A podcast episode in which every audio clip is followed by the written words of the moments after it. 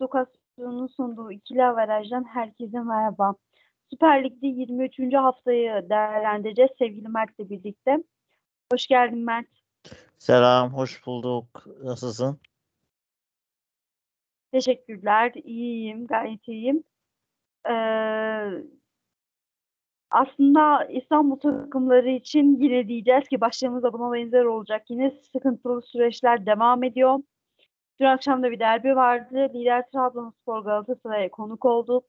2-1 mağlup etti Bordo Maviller. Yani e, gerçekten İstanbul takımları için büyük bir sıkıntı var.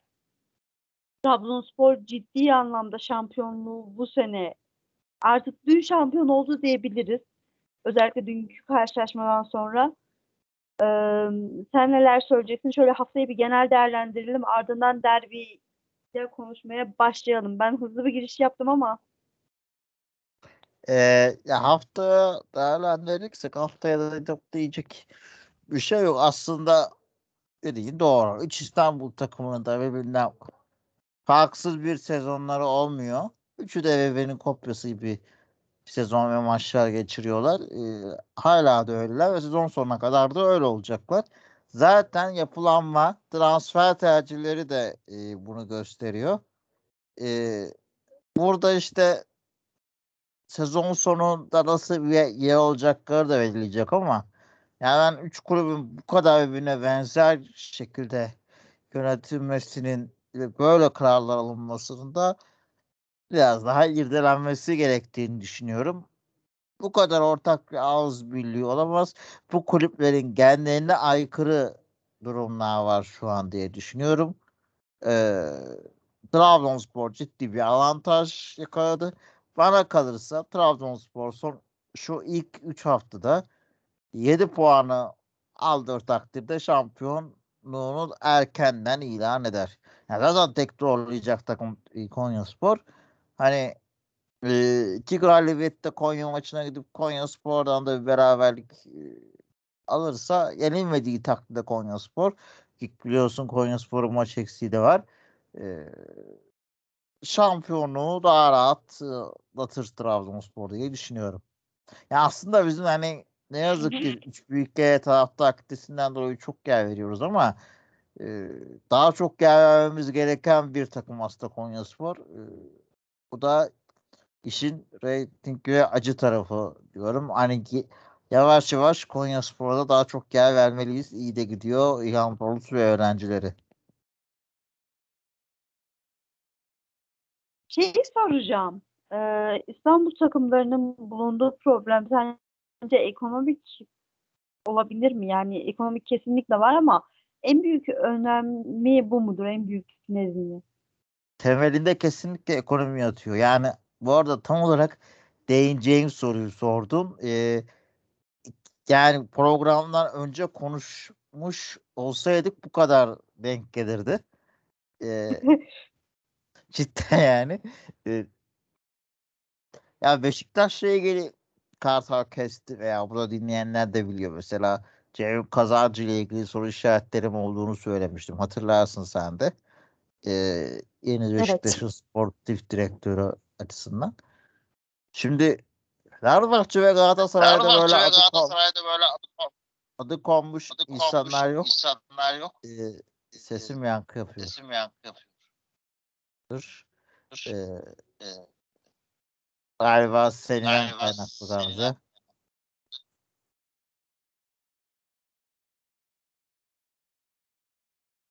Problem mi var sesle ilgili?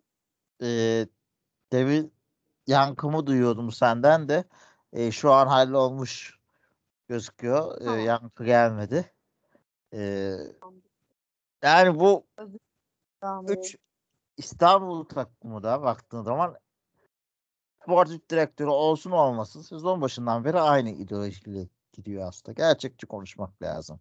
Şimdi bakıyorsun yani aralarındaki farklar ne biliyor musun? Şimdi Fenerbahçe iki sene önce yaptığı pahalı transferler oluşturdu. Dev kadro var.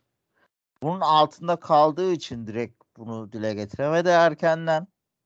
İşte arada Muhammed Gümüşkoyalar, e, Arda Gülerler, e, gibi işte Ber Berke olsun, e, Ömer Faruk Beyaz olsun e, ki Berke çok genç değil ama hani onu da arada saydık diğerlerine göre. İşte Ferdi'nin daha çok süre alması olsun gibi gibi gibi gençlere daha çok e, süre vermeye başladı. Ki bu biraz zorunluluktan sakatlar gibi yansı edildi.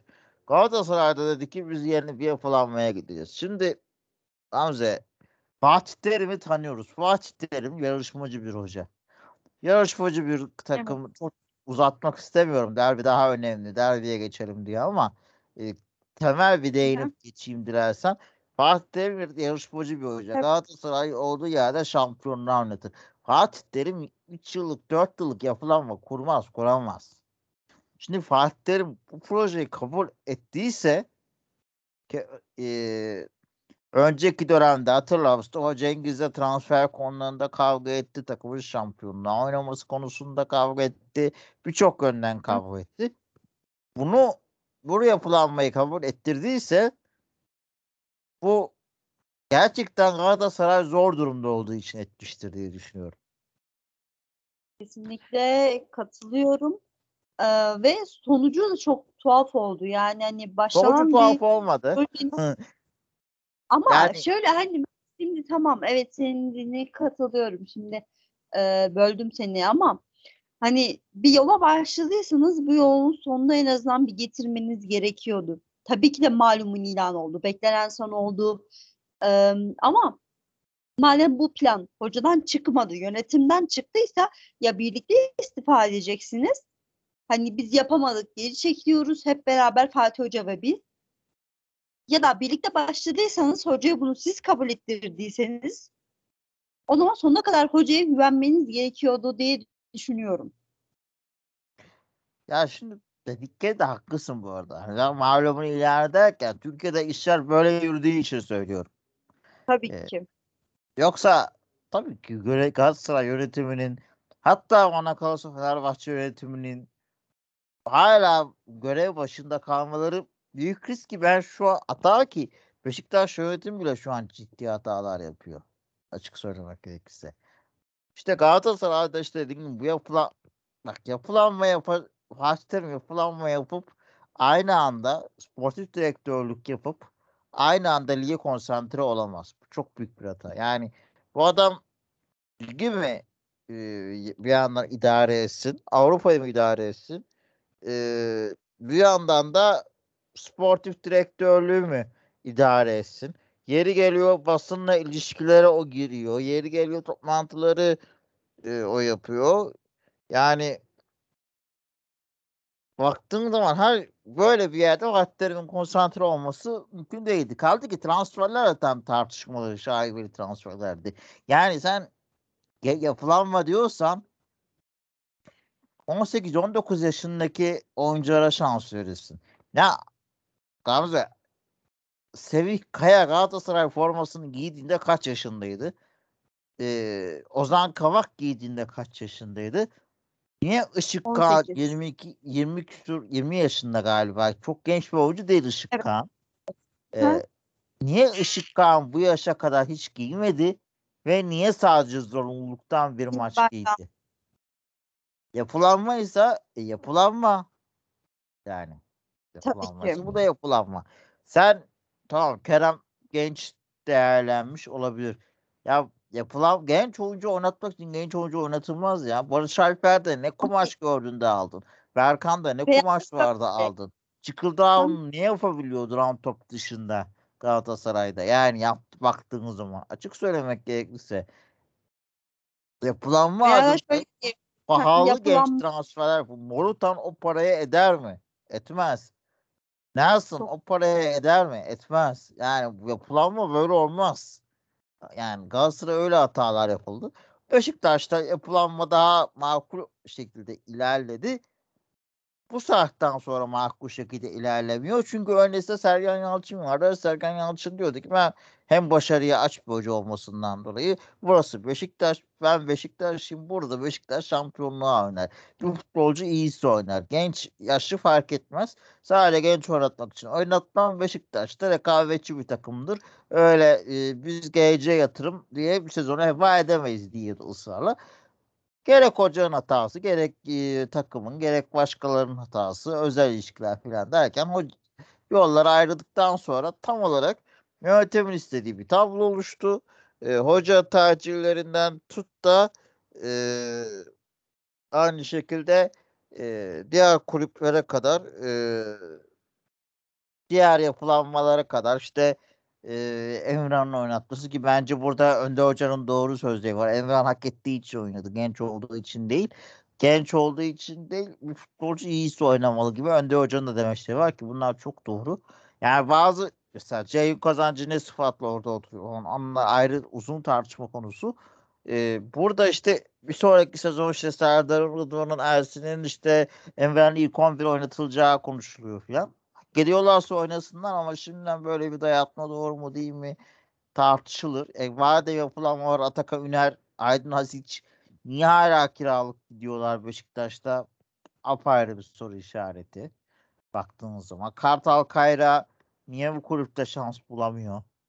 O ayrı bir e, soru işareti. Bunların hepsi tartışılması gereken konular. Ama şu üç kulüpte ya, hem yabancı kon, e, sözleşmelerindeki zorunluluklar, kısıtlamalar hem işte kon, biten kontratlar hem de bu borçlar nedeniyle bu yapılanmaya girmek zorunda. Yani Fenerbahçe bu sezonu idare ederim diye İsmail Kartal'ı getirdi.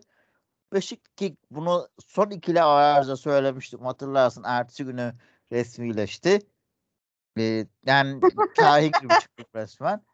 Ee, Sergen Hoca yani Önde Hoca ile Beşiktaş sezon sonunu görecek ki muhtemelen Beşiktaş'ın başına sezon sonunda Şenol Güneş geçer. Ee, Tra e, Galatasaray'da işte bir e, Torrent geldi. Torrent de yardımcı hoca olarak düşünüyordu falan derken son sonuna geldi. Birdenbire devam etme kraldı ki ben bu girişle e,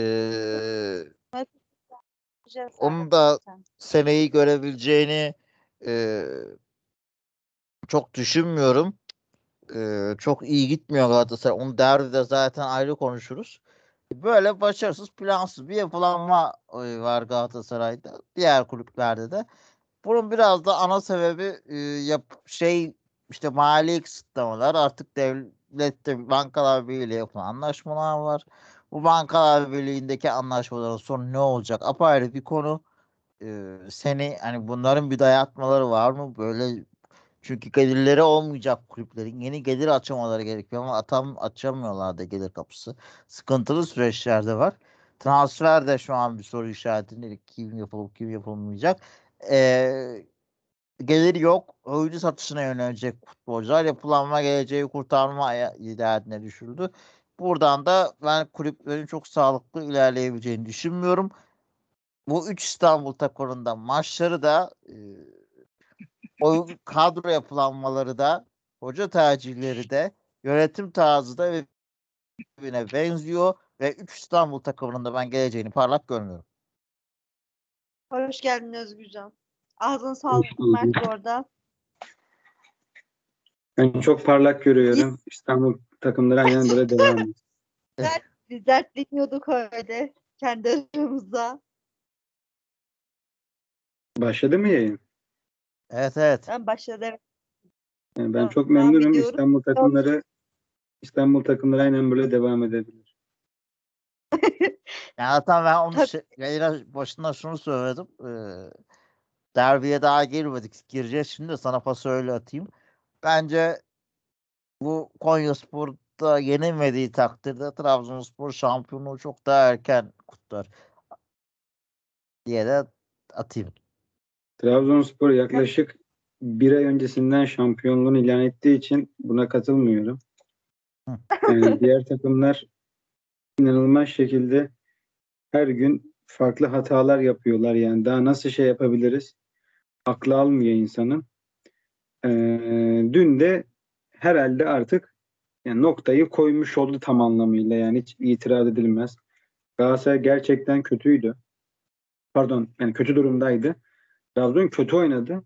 Kötü oynadığı halde kazanmak yani şey demek yani senin en iyi oynadığın halin bile bana yetmiyor demek. Trabzonspor'da eksikler de vardı. Kötüydü de. Ona rağmen kazanmasını bildi. İki tane kaliteli ayak mı diyeyim yoksa iki tane Galatasaray'ın saçma hatası mı diyeyim. İkisi de aynı şeye yani çıkıyor. Trabzonspor iki tane kaliteli ayağıyla pozisyon olmayacak pozisyonlardan gol buldu. Galatasaray'da iki tane pozisyon olmayan pozisyondan gol yedi. Evet. Yani aslında maçın özeti bu. Trabzonspor'un şampiyonluğu hayırlı olsun. Ee, Konyaspor'u niye rakip olarak görmüyorum? Çok sıkıntılı süreçler geçiriyorlar. Kadronun çok üstünde performans veriyorlar. Trabzonspor'un kadrosu iyi olduğu için hocayla kadro bütünlüğü bir olduğu için iyi.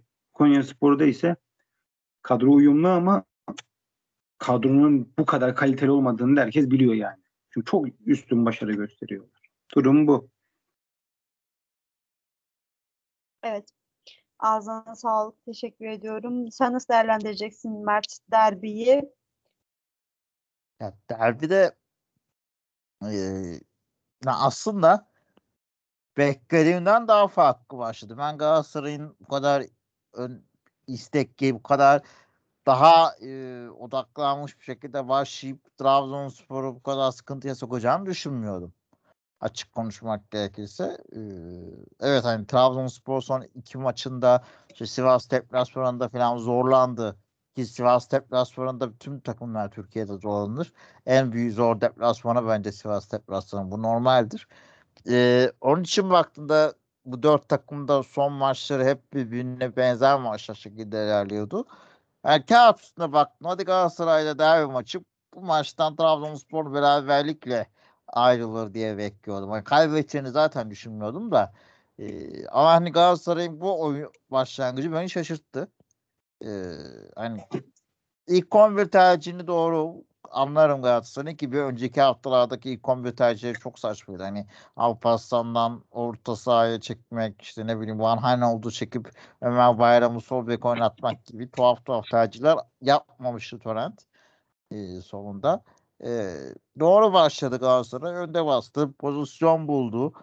Uğurcan devleşti ki bence doğru bir penaltı kararıyla e, sonra Çıkırdağ e, golü attı.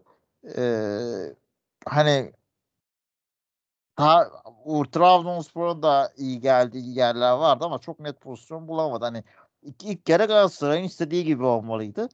Ama şu belliydi Galatasaray ikiye atamadığı takdirde e, o maçı toparlayamaz. Yani ikinci yarı Trabzonspor maçı çevirebilirdi.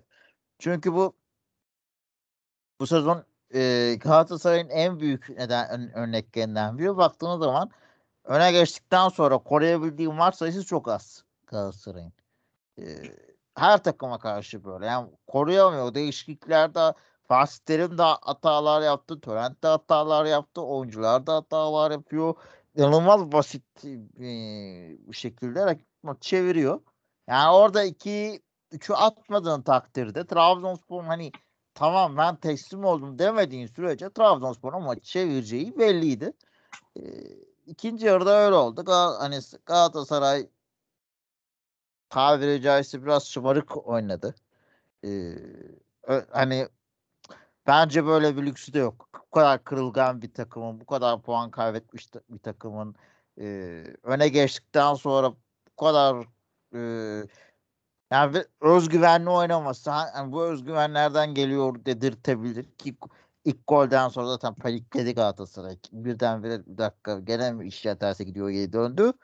Orada zaten daha büyük felaketliğe ulaştı. Yani aynı biraz daha de- devam etmesi gerekirdi. Kerem maçı bence Galatasaray adına katletti. Açık konuşmak gerekirse. Çok penaltı Aynen. havalarına girmiş. Çok top şahsi oynadı. Çok bencilce kendi vur iyi bir şeyler yapmayı denedi.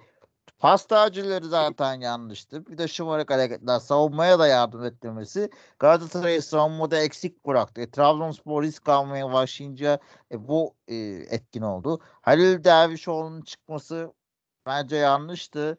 Yani oraya dö- iki santrafor yap baskıyı orada arttırmaya devam et. Trabzonspor'u biraz daha zorlamaya devam et. Genç bir oyuncu oynuyor. Ahmet orada 4-4-2'ye dön. E, biri indirsin. Halil orada top çevirsin. Top tutsun. Yani bunu deneyebilirsin. Ön, önde basıp en iyi savunma biraz da hücumdur. İleride başlar takım savunması. Bunu deneyebilirdi. Bunu yapmayıp Halil'i de çıkardın. Halil orada iyi top sakladı. Yani Fekuli yorgun dönmüş. Kıldağ zaten beğendiğim bir futbolcu değil ama Emre Kılınç bence sahanın en iyilerinden biriydi. Yani haftalardır tartışılan bir Morusan var. Çıkıldağ öne girebilirdi en azından. Veya zaten savunma katkısı yapmayan bir Kerem var. Böyle iki oyuncu tutmak yerine Kerem Morusan değişikliği yapabilirdi. Emre Kılıç'tan ne istendi? Tam anlayabilmiş değilim. Trabzonspor ikinci yarıda zaten baskıyı kıracağı belliydi.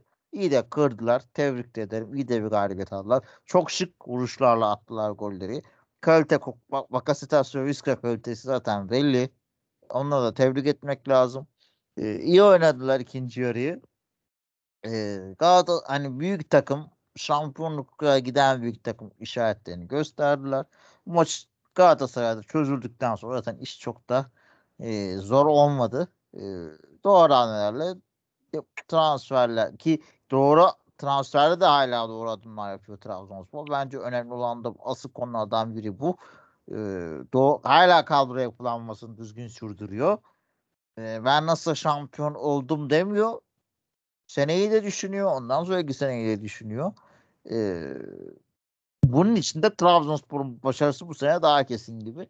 E, hem çünkü Abdullah Avcı'nın o hala biz şampiyon olmadık biz hani deyip hem taraftarı kontrol edebilmesi hala e, hem de bu takımı e, oyuncu grubunu kontrol edebilmesi bence şampiyonun ana etkeni biraz burada yatıyor. E, onların da yolları açık olsun ama Galatasaray'ın işi zor yani. Fatih Terim dönemi son kez mi der diyorduk ayrıldıktan sonra. Toronto öyle bir grafik çizdi ki Fatih Terim'in e, buraya e, tahtına oturan kral gibi gelir yani. E, yönetimde dayanamaz, dayanamaz gibi geliyor. E, çok zor işi Galatasaray'ın ki düşme hattına da çok yakın. E, çok zor işleri yani. Düşer mi düşmez mi onu bile e, karar veremiyoruz Galatasaray'da ya. yazık. Bir İstanbul e, daha İstanbul takımı demeyeyim de yani İstanbul takımı olması önemli değil. Köklü değerlerin, köklü camiaların düşmesi yazık.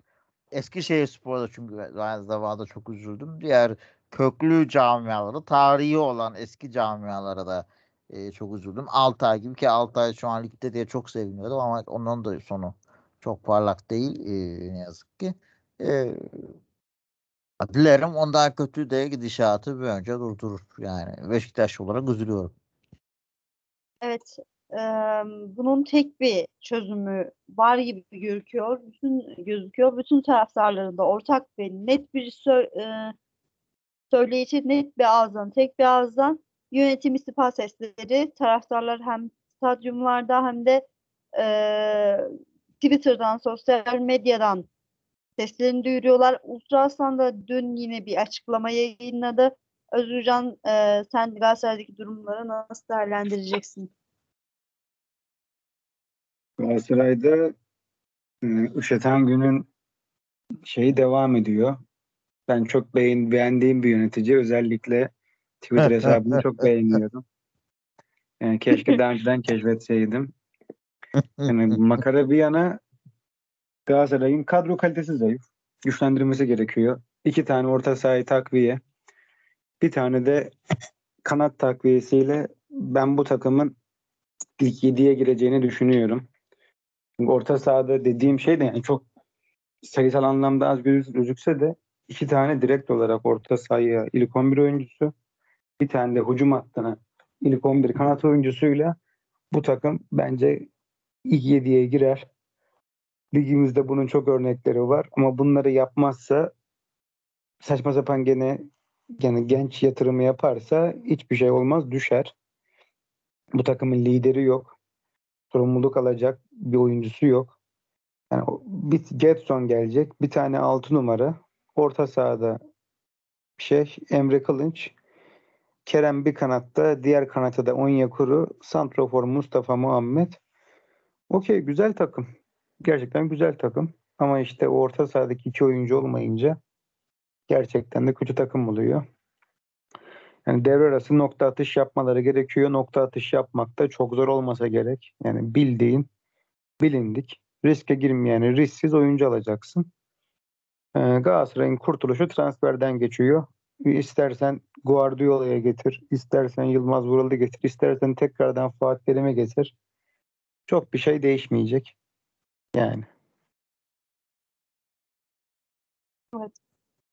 Ee, teşekkür ediyorum. Ağzlarını, ağzınıza sağlık. Yavaş yavaş Galatasaray defterini kapatalım. Bayağı uzun konuştuk çünkü. Fenerbahçe'ye geçelim. Ee, Fenerbahçe'ye de az önce söylediği gibi e, Mert'in İsmail Kartal dönemi biz yayında konuştuk. İsimler verdik. Dedik ki şu gelir, şu gelir. Mert dedi ki İsmail Kartal da gelir. Bir gün sonra da İsmail Kartal açıklandı. Nasıl değerlendiriyorsunuz? Sivas Spor maçı ile birlikte bir bir berabere kaldılar. Ya Mert- Sivas deplasmanında Fenerbahçe'nin zaten galip geleceğini çok bekleyen yoktur herhalde. Fenerbahçeliler bile çok beklemiyordur. Ee, çok zor bir deplasman çünkü Sivas. Yani demin de söyledim ya hani bu ligin en zor deplasmanına gidiyorsun. Hem de Ocak ayında gidiyorsun. Yani olabilecek en kötü senaryo. Benim fikstür açıklandıktan sonra baktığım ilk şey eee Beşiktaş Sivas deplasmanına ne zaman gidiyor oluyor genelde yani Erzurum Sivas deplasman tarihleri oluyor baktığın zaman e, derbi tarihlerinden çok. E, bak onun için e, biraz bu puan kaybı normal karşılanabilir ki zaten Fenerbahçe hafta Vitor Pereira gittiğinden beri ne oynadığı belli değil. Hala da ne oynadığı belli değil. Açık söylemek gerekirse eee bekleri yokken dörtlü oynamaya çalışan bir takım. Eee, oyuncu performansları zaten bu yüzden düşüyor. Eee, hem açıklarından oluyorlar hem beklerin bek açıkları bek oynatınca hem bekler kötü oynuyor hem açıklarda eksilme oluyor. Zaten skor bulma anlamında da sıkıntıları var.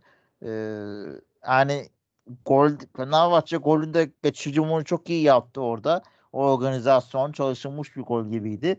Ama bunu çok fazla göremedik. Yani fena bir ilk kere geçirmedi Fenerbahçe. Ama bütün İstanbul takımları ikinci yolları kötü oynuyor. Skoru aldıktan sonraki oyunu koruyamıyor.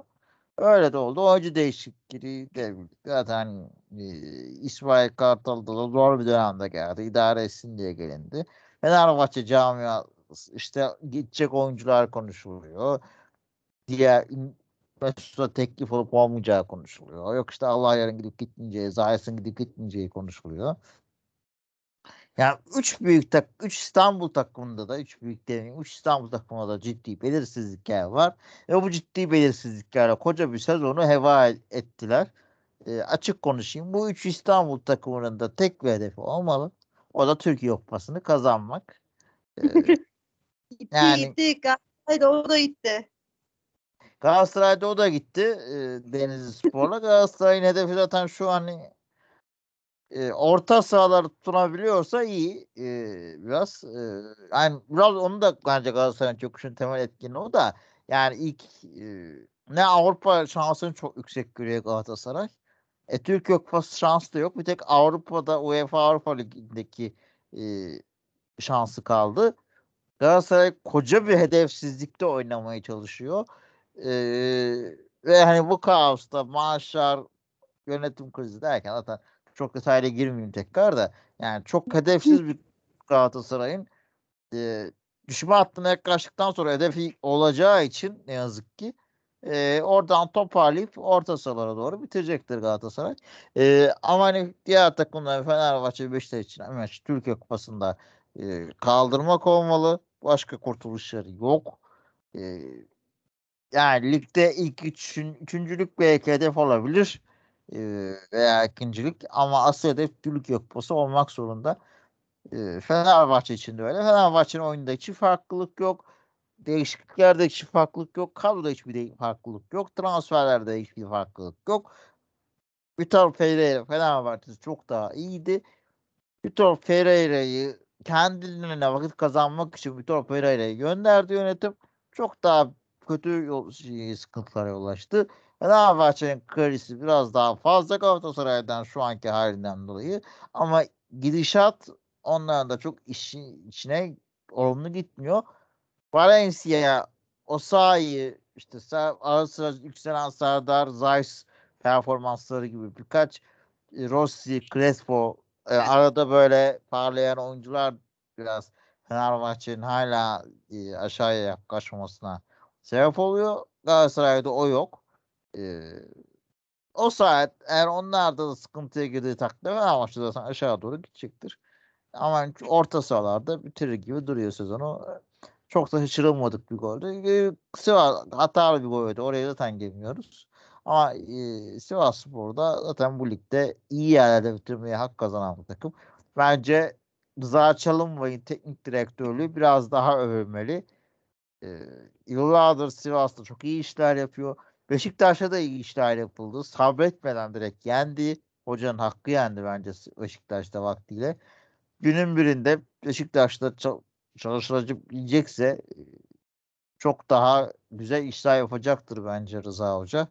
Ee, Rıza iyi bir teknik direktör. Kendini sürekli geliştiren bir teknik direktör. Ve bu biraz e, gösterişsiz olduğu için görülmüyor diye düşünüyorum. Ağzına sağlık. Teşekkür ediyorum. Ee, sen nasıl değerlendireceksin Fenerbahçe gündemini? İsmail Kartal e, tercihi doğru bir tercih miydi ki değildi? Az önce Mert de konuştu. Senin de fikirlerini alalım Özgürcan. Bence İsmail Kartal tercihi doğru tercihti. Yani getirilebilecek oyuncu yoktu. Kimin şey teknik direktör yoktu 6 aylık. En iyi geçiş hocası oydu. Ben ona katılmıyorum. Ee, Rıza Hoca için ise çok beğeniyorsanız Beşiktaş'ın başına getirin. Ben beğeniyorum. Keşke gelse ben isterim. Ben beğeniyorum Rıza Hoca'yı. Ben Trabzonspor'a geldiğinde de beğen, beğeniyordum. Ee, Sivasspor inşallah yani yatırım yapar da yani hoca biraz daha yarışmacı olur. Yani kadroya yatırım gerekiyor açıkçası. Fenerbahçe'nin durumu neyse yani bu maçtaki puan kaybına diyebileceğim bir şey yok. Sadece İrfan Can'ı burada eleştiririm. İrfan Can maçta rezaletti. Çok kötüydü yani. Gerçekten çok kötüydü. Ya ama o Ee, şey çok klasik değil mi? Hani bir maç öncesinde iyi oynayıp iki gol attıktan sonra o tarz iddialı açıklamalar yapan Türk futbolcu genelde bir sonraki maçta bu performansı sergiliyor. Tabii tabii. Dediğine katılıyorum onda. Ee, yani Fenerbahçe yani İrfan Can kötü oynadığı sürece maç kazanma gibi bir şansı yok. Çünkü hücum silahları kısıtlı. Bir de bazı mevkilerde yani sayısal anlamında da eksiklik var yani. Sadece şey değil, komple oyuncu yok bazı mevkilerde. E bunlar da üst üste binince bir takım nasıl maç kazansın? Yani kazanma ihtimali yok. E, hele Sivas deplasmanında hiç yok. Kurtuluş olarak Fenerbahçe İsmail Kartal'ın yaptığı açıklamayı revize edilmesi gerekiyor. Üç kulvar değil, iki kulvarda mücadele etmesi gerekiyor bu takımın.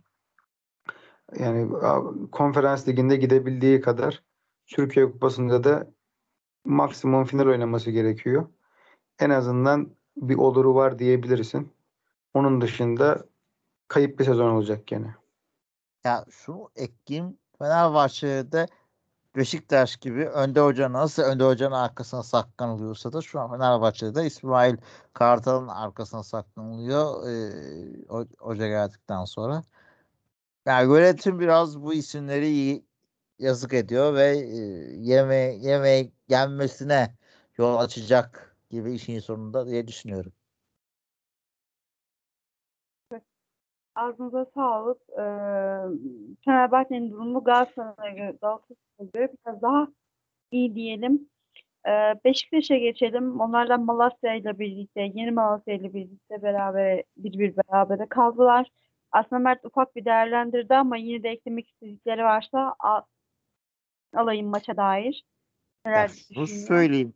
Yani Sivas deplasmanıyla Malatya deplasmanı arasında hiç fark yok. Aynı koşullar Malatya içinde geçerli. E, ve hani Malatya stadının zemini yıllardır kötü. E, hep tartışılan bir zemin. E, kaç oyuncu sakatlandı o zeminde biliyorsunuz. Evet. E, dolayısıyla bek detaylara girmeyeceğim. Kar, Kartal detaylı konuşuyoruz diye ama hani e, doğru kadro çıkıldı mı bence o tartışılır. Doğru oyunu oynuyor mu Beşiktaş tartışılır. Bir şeyler deniyor hoca. İyi niyetli. Onda da sıkıntı yok. E, ama hani Beşiktaş iyi oynadı mı? Bence oynamadı. Beşiktaş önde hoca geldikten sonra hoca değişiminden dolayı yani Sergen Yalçın'ın gitmesinden dolayı işte Kayseri Spor, Göztepe, Fenerbahçe gibi 2-3 maçta bir teknik koydu. Ama onun dışında ben Beşiktaş'ın iyi oynadığı çok maç hatırlamıyorum. Kazan Süper Kupaç'ta dahil, alt Türkiye Kupası'nda tur atlaması da dahil, ligde kazandığı maçlarda dahil, Karagümrük maçı kazandığı Karagümrük'te maçı da dahil benzer e, vasatlıkta oynuyor. E, ön öndeki oyuncular etkisiz. Kim oynarsa olsun etkisiz. Gezal'ın birkaç oyuncunun emeğine yazık oluyor. Gezal'ın işte Josefin olsun. E, o da bir de ısrarla kesik yemiyor. Yani Ersin Rıdvan işte övmemiz gerekiyor. Rozi'ye övmemiz gerekiyor. Ama Beşiktaş'ın öndeki oyuncularından asla katkı ve verim alınamıyor. Yedekten gelen oyuncularda aynı e, sıkıntıları var. Beşiktaş'ta hiçbir zaman benim çocukluğumdan beri bir sıfırı korumayı bilmeyen bir takımdı. Hala bir sıfırı koruyamıyor. Koruyamaz da Beşiktaş ikiye atmaları takdirde her oynadığı maçta sıkıntı yaşar. İkincilik takımıyla da oynasa. Ee, ikincilik beyaz gruptan bir amatörlükten takım olsa sıkıntı yaşar Beşiktaş. Bir sıfır öndeyken o oyunu oynayamıyor. Hoca değişikliklerde geç kaldığı noktalar oldu. 87'de falan hala değişiklik yapmadı. Ki tamamında kullanmadı diye hatırlıyorum. Ee, orta saha düşüyor. Pjanic zamanla çok düşüyor. Ona değiştirmedi gibi ee, hamleler yapılabilirdi. Kenan her zamankinden bir tık daha iyi oynadı. Ee, her zaman hani standardı 2.5-3 ise bugün 5-5.5'a çıktı. O hala çok kötü. Ee, ama hani Beşiktaş'ta böyle tek düze yani limanı gemi, gemiyi limana yanaştırmaya çalışacak Beşiktaş'ta. Ee, yani oyuncular gitmediği sürece transfer de olmayacak. Yani dolayısıyla Beşiktaş'ta çok daha e, bu sezon sonuna kadar umut vaat edecek bir şey yok oyuncu değişiklikleri transfer olmadığı sürece. Biraz işte o Türkiye e, kupası tek gerçek hedef olacaktır. E, orada da işte eldeki kadroyla ne yapılabilirse çok gelecek vaat etmiyor bu sezon için. Böyle tek düze bir şekilde ilerleyecek. Tatsız oynuyor yani. Zevk almıyorum. Bunu söyleyebilirim. Evet, ağzına sağlık. Teşekkür ediyorum. Özgürcan'a yönelteceğim. Ee, Rıdvan için neler düşünüyorsun bilmiyorum. Sosyal medyada onun e, iyi olmadığına dair bir takım eleştiriler okudum. Hani Beşiktaş adına hani tam e, tam bir Beşiktaş temsil eden bir oyuncu olmadığına dair bir eleştiriler okudum, okudum bir takım. Neler söyleyeceksin sen? Rıdvan'ı nasıl değerlendiriyorsun? Az önce Mert'e de söyledim ama sohbet esnasında duymadı o beni. Aa duymadım vallahi. Aa. Biz bunları daha önceden söylemiştik. Rıdvan'ın şu an o kadar yüksek seviyede olmadığını, seviyesi yükselecektir ama şu an o seviyede değil. Ee, Rıdvan'ın yanına yerine kesinlikle bir oyuncu transfer edilmesi gerekiyor. Değişimle oynaması gerekiyor. Sergen Yalçın'ın bu zamana kadar en sakalarla değiştim, değişimle oynatmasının bir sebebi vardı. Onu da görmüş olduk yani başka bir sebebi yok. Ee, onun dışında yani gereksiz de yüklenilmesine gerek yok fakat bunun temel sebebi oyuncuyu çok abartılmasıydı. Olduğundan çok daha fazla bir şeyler beklenmesiydi. Rıdvan bence hiçbir zaman çok üst düzey değildi. Beşiktaş taraftarı öyle görmek istedi. Ama şu an gözüken gibi de kötü bir oyuncu değil. Kesinlikle değişmeli oynayabileceği bir oyuncuya ihtiyacı var. Ee, Beşiktaş'ta iki ileri bir geri bu sezonu tamamlar. Bence ligde Trabzonspor'la beraber en kaliteli kadroya sahip. Ama birçok oyuncunun sözleşmesi bit biteceğinden dolayı işte Larin oynatamıyorsun. Kontrat me- me- meselesinden dolayı verim alamıyorsun. Bunlar sekteye uğratıyor. Beşiktaş hakkında yani asıl temel sorun bu bence. Rıdvan konusu ben şunu ekleyeyim. Ben Rıdvan'ı e, sadece duygusal olarak da bence bakmıyoruzdur. Çünkü e, Rıdvan'ın geliştir, gelişim evresi var. Yani Rıdvan iki senede futbolu nereden nereye getirdi? Ya- genç yerli oyuncu olarak ligimizde böyle kaç tane gelişim gösteren oyuncu var? Bence tartışmak gerekli Rıdvan konusunda. Türkiye hiçbir zaman iyi sol bek çıkaramadı. Şu an çok net bir şekilde söylüyorum. Türkiye'nin en iyi sol beki Rıdvan yani yerli olarak. Daha iyisi yok. Birkaç seneyi de iyi ve Avrupa transferi de yapacaktır. Zaten Umut da dönüşümlü oynuyor. Umut'un sakatlığından dolayı şu an e, formayı kapmış gibi duruyor. Evet Rıdvan'ın performansında bir zikzaklıklar olabiliyor son dönemde. Ki ben e, genel olarak standardın takımın altında olduğunu düşünmüyorum. Ama bunun etkisi savunma oyuncuları genel olarak Beşiktaş takım savunması da ciddi sıkıntılar veriyor. Ee, yani o savunmalarda elbette Rıdvan'da yani yanındaki arkadaşlar ne oynuyor ki Rıdvan tek başına harikalar yapabilsin gibi bir durum var. Özellikle bu genç yaşında. Ee, bir şeyler gayet ediyor. Takımın performansıyla birlikte Rıdvan'ın performansı da yükselecektir. Ee, eğer yapılanma konusunda takımlar e, gerçekten samimilerse Rıdvan gibi e, futbolcular ilk 11'i almalı ki yapılanma samimi olsun. Hasic gibi oyuncular daha çok şans bulsun. E, bence hani Rıdvan konusunda ben eleştirilere katılmıyorum. Şu an performansı bir tık düşmüş olabilir. Ama herkesin performansı bir tık düşebiliyor. Ki takım performansıyla buna paralel olmak üzere Rıdvan iyi çalışan, mentörle çalışan, özel hocalarla çalışan, kendini geliştiren bir oyuncu iyi de bir transfer yapacaktır. E, Ben oyun tarzını da çok beğeniyorum. Biraz Beşiktaş'ın ilerideki oyuncu grubunun da etkisi var. E, hücum katkısı konusunda. Çünkü önünü de tıkıyorlar. O pas alışverişleri de doğru tercihleri yapmıyorlar. Doğru pozisyon almıyorlar. Doğru pasları atmıyorlar. Doğru içeri vaktinde doğru hareketlenmeler yapmıyorlar. Savunma dediğim gibi zaten çok kırılgan, berbat bir durumda. Yani çok Rıdvan'a galiba suç atmalık durum yok bence.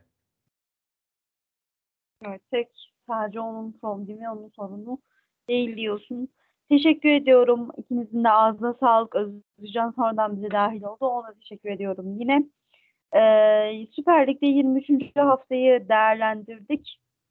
Kira Barajı'nda 23. bölümüydü bu sezonki. Güzel denk geliş.